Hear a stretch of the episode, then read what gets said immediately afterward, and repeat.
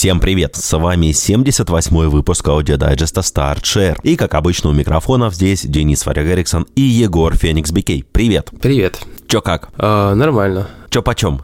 Почем? Чужие у меня. У меня чужие Ага. были. Да, почти всю неделю. Потому что наконец нашлось время на чужих. Это которые Fireteam Elite, которая Мгм. кооперативная. Э, Так как я вас с Димой нормально затащить не могу, я попер, короче, в одного э, с рандомами играть. И обнаружил, что, в принципе, там много адекватных людей играет. И, в принципе, играют они довольно неплохо. И я с ними протащился примерно пол игры до финала. Вот, осталась последняя миссия и режим орды потыкать. И, собственно, можно готовить текст. Короче, у меня были вопросы к канону примерно до последнего самого эпизода. Ну, я вам рассказывал. Да, я, я не видел лицехватов. То есть, э, что такое лицехваты во вселенной э, чужих? Что это по канону? Это, короче, наверное, наиважнейший элемент. То есть, нет лицехватов, нет чужих, потому что лицехваты Ну да. закидывают, э, грубо говоря, яйцо в тело жертвы, и из этого яйца там эмбриона И корку откладывают. Да, да, да. Кормят Появляется чужой. Ну, и тут получается, что как бы в игре очень много чужих бегает, да, но при этом нет яиц, нет лицехватов, нет логического объяснения,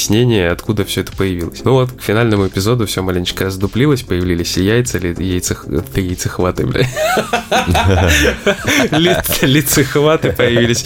Да, вот. И, короче, как бы все, звезды сложились. В принципе, неплохо такая добротная стрелялочка на троечку в сумме получилась. И поиграть можно с друзьями, похохотать, но вот э, атмосферы какой-то жути там не хапнешь вообще. Я думаю, вернее, не помню точно, мы рассказывали или нет, по-моему, рассказывали уже про игру. В общем, кому надо страшно, это Alien Isolation до сих пор самая, самая топовая игра по чужим, а тут вот конкретно пострелять, такой э, хайп, хайпануть, кайфануть от вайбов э, второго фильма по чужим, где много экшена было, много мяса, вот тут нечто подобное. А, значит, короче, по трофеям, что могу сказать? Там задротский комплект, очень задротский, и там нужно потратить просто много времени. Пока не выглядит там что-то таким запредельно сложным, хотя местами игра, конечно, дает прикурить, э, даже когда играешь с живыми людьми. Просто из-за того, что там дикий кап на количество людей. Если играешь с ботами, которые тебе выпадают, когда не находят никого из игроков, причем дает двух синтетиков андроидов тебе в команду. Мгм. Вот. э, С ними, когда играешь, там как бы меньше выпадает тебе противников, на тебя атакуют э, какие-то такие более слабые варианты этих чужих. А тут, значит, когда наступает э, момент, когда ты играешь с людьми, количество противников умножают на 3, там на полтора, на 2, не знаю, на какое конкретное число, но, в общем, их больше, они мощнее и гораздо сложнее выживать. Вот, ну, там 3 или 4 уровня сложности, на всех сложностях надо пройти, убить, по-моему, 10 тысяч синоморфов, э, убить там сколько-то синтетиков, там, лицехватов, по-моему, тоже. Ну, куча таких ситуационных, собирательных трофеев. В общем, комплект несложный выглядит, но такой долгий и задротский. Э, Выбивать Ага. платину я, конечно, наверное, не буду. Конечно, наверное. Конечно, наверное, да. Ну, это, знаешь, это со временем, то есть, происходит. Я вот про некоторые трофеи э, думал в последнее время, вот ту же эту Demon Slayer. Я бы, наверное, еще годик назад просто бы, знаешь, там пробежал сюжет и забил. А тут у меня какое-то такое... Или вообще сюжет не пробежал. Да, то есть, ну, такое какое-то ощущение, что, наверное, это не так долго, наверное, если сконцентрироваться чисто на трофеях, все это будет очень быстро. Вот, и как-то все это берется проще и легче. Я за этот год, по-моему, больше всего из вообще предыдущих лет взял платин. Вот за один год именно. Просто потому, что они как-то легче стали. Платиновый год. Да, платиновый год. Они как-то легче выбивались, что ли, я не знаю. Может, опыт просто какой-то появился. Или просто, знаешь, когда концентрируешься конкретно на трофеях, ты их быстрее убиваешь. Но, с другой стороны, страшно потерять удовольствие от игры. Ну, это не в случае с чужими, конечно. Да. Это, это так не работает. Там все сопряжено. Слушай, а я про трофеи ты сказал, и я тут вспомнил, что я начал играть в Atom RPG это от российско-украинской, а может даже, там, там не только, подожди, там россияне, украинцы и вроде белорусы есть, ну то есть такая, короче, сборная солянка из СНГ, команда Atom, Мгм. Atom Team, и они вот создали этот, как бы, пародия на Fallout, да, то есть эстетика, в эстетике э, таких совковых э, этих самых на букву Е, и, э, значит, там трофейчики меня несколько озадачили. Я игру-то прошел на свече и на PS5 начал играть сразу же на максимальной сложности, потому что там есть трофеи, нужно, нужно короче, докачаться до 27 уровня на высокой сложности, где меньше всего опыта тебе дают, и умереть. Ага. Это типа клуб 27 бу- трофей называется. Такая хорошая отсылочка, да? Прикольно. Плюс там есть еще трофей за то, чтобы прокачаться до 30 уровня на высокой сложности. Там там, в общем, трофеи получаются такие задротские для, для тактической RPG. Это, мне кажется, будет, ну, грустненько. Долго, долго. Хотя вот фанаты, наверное, жанра будут скорее в восторге, да. Пытаюсь также дальше превозмогать немножко в Феникс Пойнте, но, слушай, скучно. Очень скучная игра. Я не ожидал, я реально не ожидал. То есть я когда, я ее ждал, я ждал этот релиз на консоли, я хотел в нее играть, и я не ожидал, что она окажется такой скучной, унылой в э, плане прохождения. Ага. Но надеюсь, что мне хватит э, сил, чтобы ее... Я, в принципе, уже могу обзор написать, потому что я прошел много, но хочется еще чутка пройти, чтобы уже, знаешь, как бы... Или еще снизить оценку, или наоборот э, понять, что где-то ошибался. То есть... Докопаться вот, до истины. Да, да, типа того. Вот, еще э, гоняю дальше в Dungeons Encounters. Прикинь, вот минималистическая игра, где просто чувачок бегает по клеточкам и где даже на карте все отображено в виде цифр, это играется интереснее, намного увлекательнее и реально не хочется из нее выходить, чем, ну, достаточно графонистая тактика про инопланетян, про захват Земли, про борьбу. Ну, ну вот серьезно, это как-то странно звучит. А наверное, знаешь, но... история с минимализмом какая? У тебя максимально а. не нагружается мозг, то есть, но зато у тебя при этом работает воображение, наверное. Вот, то есть ты сам себе в голове, наверное, дорисовываешь это приключение, и поэтому Возможно. так интересно. И ты просто как бы, у тебя нет э, как видимого ощущения этого приключения, и ты вот прям... У тебя нет кучи ненужных текстов. Вот как в Phoenix Point е нудно читать эти диалоги. Они нас настолько плохо написаны, это настолько низкоуровневая science fiction, что, ну, я не знаю, ну, ну блин, come on, это студенческий фанфик. Я не скажу, что я напишу лучше, скорее всего, нет. Но, блин, я читал намного лучше книжки, причем явно не высшего уровня. Так что, в общем, да, тут тебя не нагружают текстом, тут у тебя есть там скиллы, бои, ходи, исследуй. Но, кстати, я сразу говорил, что платина в этой Dungeons Encounters будет задротской, но теперь я, пройдя уже до 25 кажется, или 28 уровня э, данжена, я понимаю, что она будет сложнее, чем я предполагал изначально, потому что разработчики засранцы. Они на э, где-то начиная с уровня, наверное, 10 на каждом фактически начали пихать скрытые клетки. Хотя бы по одной клетке скрытой. Угу. И она может быть просто где угодно на всем, на всем уровне. Так их надо все отыскать или как? В чем суть-то? Да, да, суть трофея в том, что надо отыскать все клетки на всех уровнях. Ага. Вот так. Да, я такой, блин. Хитрая жопа, да. То есть, да, то есть надо, ну там плюс-минус, знаешь, они, эти скрытые клетки, они обычно не выходят за край карты. То есть э, я нашел закономерность. Э, скрытая клетка обычно находится в каком-то узком проеме. Ага. То есть, понимаешь, есть э, два прохода, между ними один, ну, как бы, есть линия пропусков. И где-то на этой линии пропусков может быть вот эта скрытая клетка. За край карты она не выходит, она между, всегда между проходами. Ну, во всяком случае, пока что вот до 25 или 27 уровня, я сейчас не посмотрю даже, какую прошел, потому что я уже колду запустил, да, нам прислали колду наконец-то в день релиза, вот, жесть пока что, пока что сказать особо нечего, кроме того, что... Она у нас э, есть. Того, что, да, на, начинается пока что все не очень э, сюжетно интересно, но посмотрим, э, посмотрим, что там будет на самом деле. Попробуем воспринимать этот сюжет как колду и поглядим, будет ли больше фейспалмов, чем в 2019, я не знаю. Но я думаю, что здесь будет э, все хуже по сюжету, чем в Cold War, потому что Cold War делали Treyarch, по-моему. Угу. Они в этот раз сделали зомби-режим для этой. Рейвены делали э, Cold War, угу. а здесь делали Sledgehammer. Ну, Sledgehammer они как бы в сюжет обычно не умеют. Угу. Ну, может, в режиссуру смогли. Слушай, может, может смогли, но, знаешь, э, как бы обилие срежиссированных видеороликов не ломало геймплей. Потому что колда — это тир все-таки. И когда слишком много роликов, это для тира не очень хорошо. Слушай, ну можно срежиссировать же и сцены боевые круто. Опять ну, посмотрим, да, посмотрим. Да. Вот. Еще немножко погонял, кстати, в Blood Rally. Это маленькая индюшка, угу. которая играется полностью с видом сверху. Э, раллийные гонки будущего. Она где-то в 2083, по-моему, году или 73 году происходит. Там э, кровавый спорт, ты вылетаешь за, за границы карты, давишь значит, зрителей, за это трофейчики получаешь, конечно же, они там потом размазываются кровью по всей карте, можешь подбирать оружие, стрелять, тюнинговать машину, покупать новые. Такая, знаешь, Rock n' Roll Racing э, в раллийном антураже и с видом сверху. А мне почему-то в голову пришел Кармагеддон. Да, Да, есть э, даже немножко такого элемента. Там главный злодей, которому ты должен много денег, ты типа гонщик, который был в криосне долгое время. И тебя ага. разморозили, и ты теперь должен там то ли 5 лямов, то ли типа того денег за то, что тебя содержали все это время в крио. И тебя размораживает толстый Гитлер. Прям вот реально чувак, типа, ну это не Гитлер, но у него причесочка и усики, все как положено. Типа, вот он жирный-жирный, как поезд пассажирный. И он тебе говорит, ты теперь нам должен денег. Ты такой, ну ладно. И идешь участвовать в, в ралли будущего.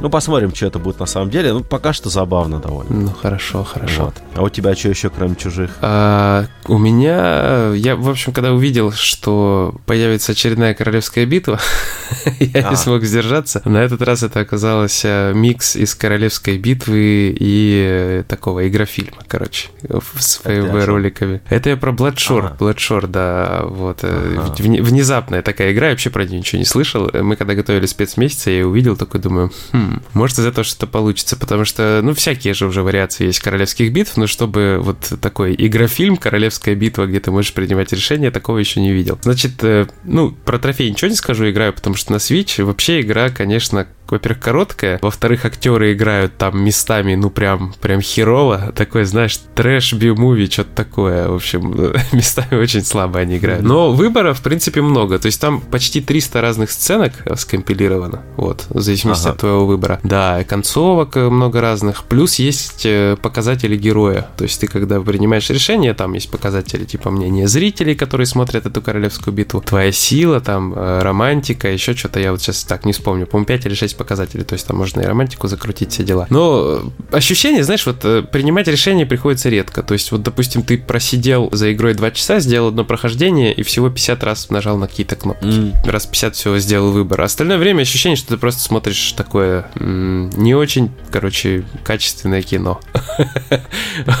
Вот. Ну и, естественно, там не просто про королевскую битву, там какие-то такие тонкости в сюжете все-таки пролезли, да, и стрелять никак не дают, просто выбор через кнопочки. Ну, так такая, я не знаю, любят кто такие старые вещи, такие игры, которые прям вот полностью сделаны из фильмов, я думаю, что им зайдет, скорее всего. Но в целом, конечно, это очень нишевый проект.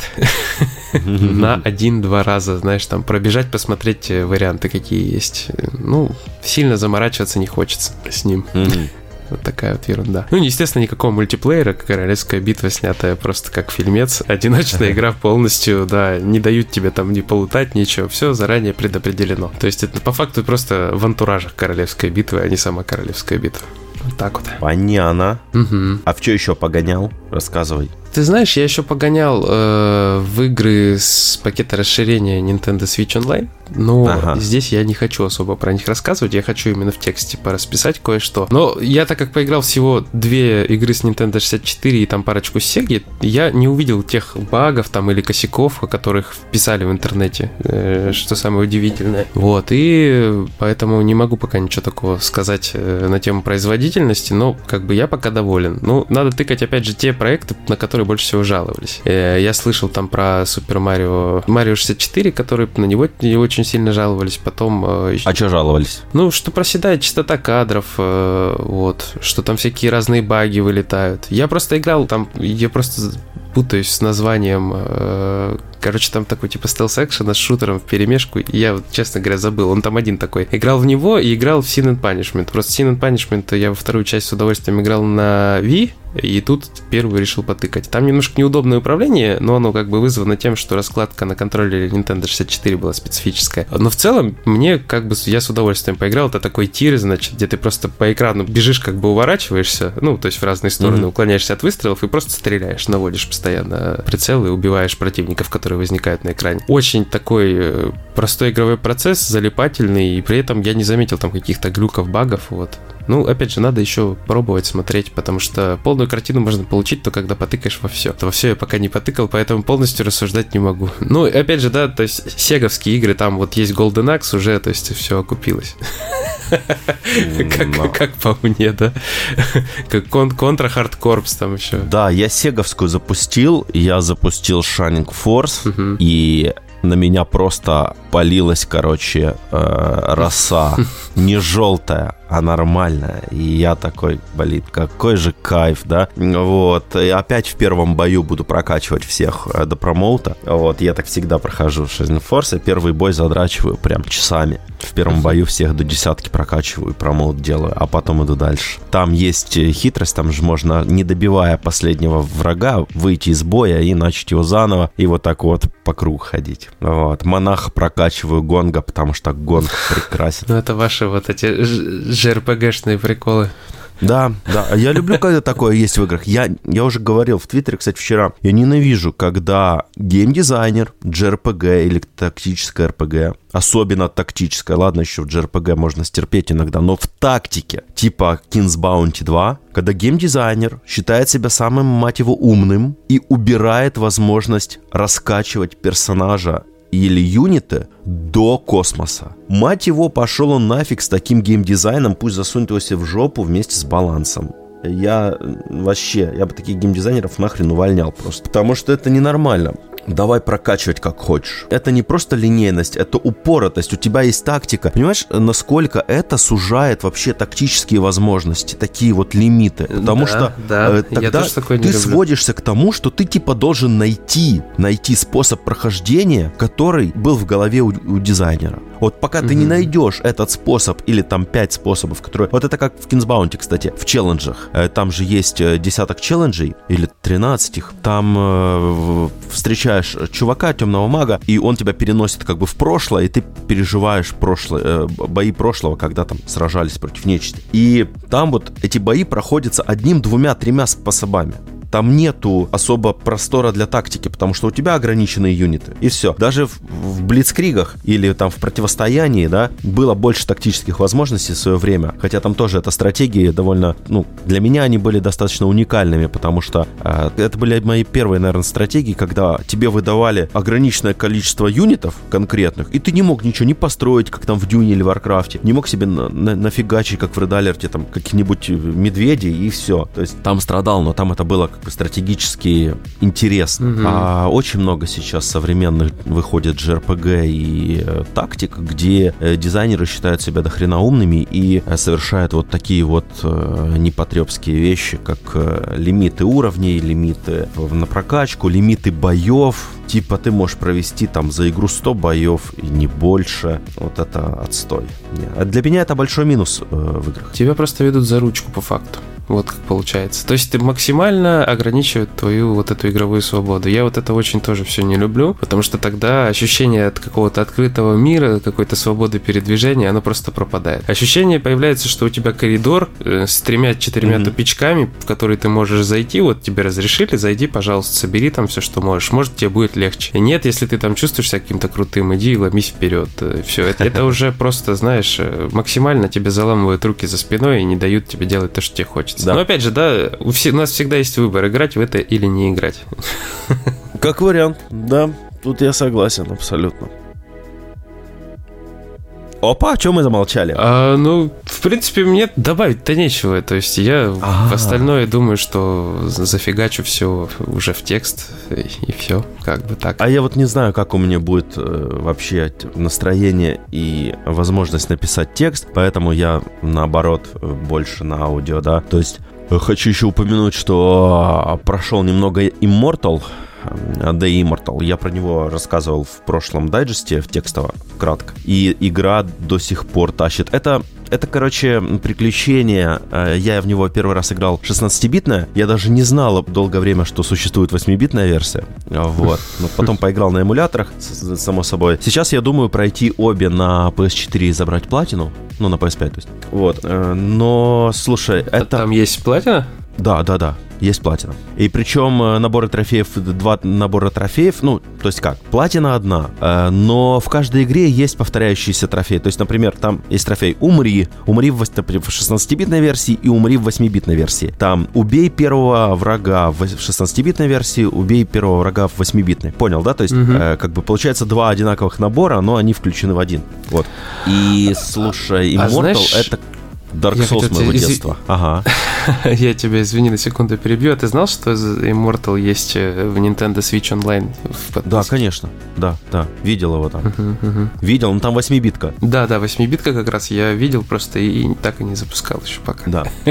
Ну, советую на PS попробовать, короче платину заодно выйдет. Слушай, я не исключаю, возможно, я в детстве играл в нее даже, а. учитывая, что это, если это NES игра, то есть э, вполне вероятно, я ее где-то в детстве тыкал, потому что, ну, очень долго... Я на картриджах ее никогда не видел в э, жизни. Вот, есть, Вариантов несколько, смотри, либо эмулятор, ну, да. потому что в эмуляторах я тоже много времени проводил, и как раз в эмуляторах я старался смотреть на игры, которые я не играл в детстве. Mm. Да, вот мне было интересно. И был у меня ну, период. Ну, тогда вполне вероятно. Да-да-да, надо посмотреть просто. Но, ну, слушай, игра до сих пор конечно, хардкорная. Там, понимаешь, там жесть в том, что ну, вот соусы, они сложные, но они сложные до поры до времени. Ты осваиваешь механики, и они перестают быть для тебя сложными. Ты привыкаешь к паттернам противников и уже начинаешь, ну, то есть уже на реакцию, уже на память и так дальше. То в Immortal очень э, есть рандомные моменты, когда ты можешь идти просто не на ту клетку наступить, тебя вылез, червь сожрал, то есть или ты упал в э, яму, или еще что-нибудь в таком духе.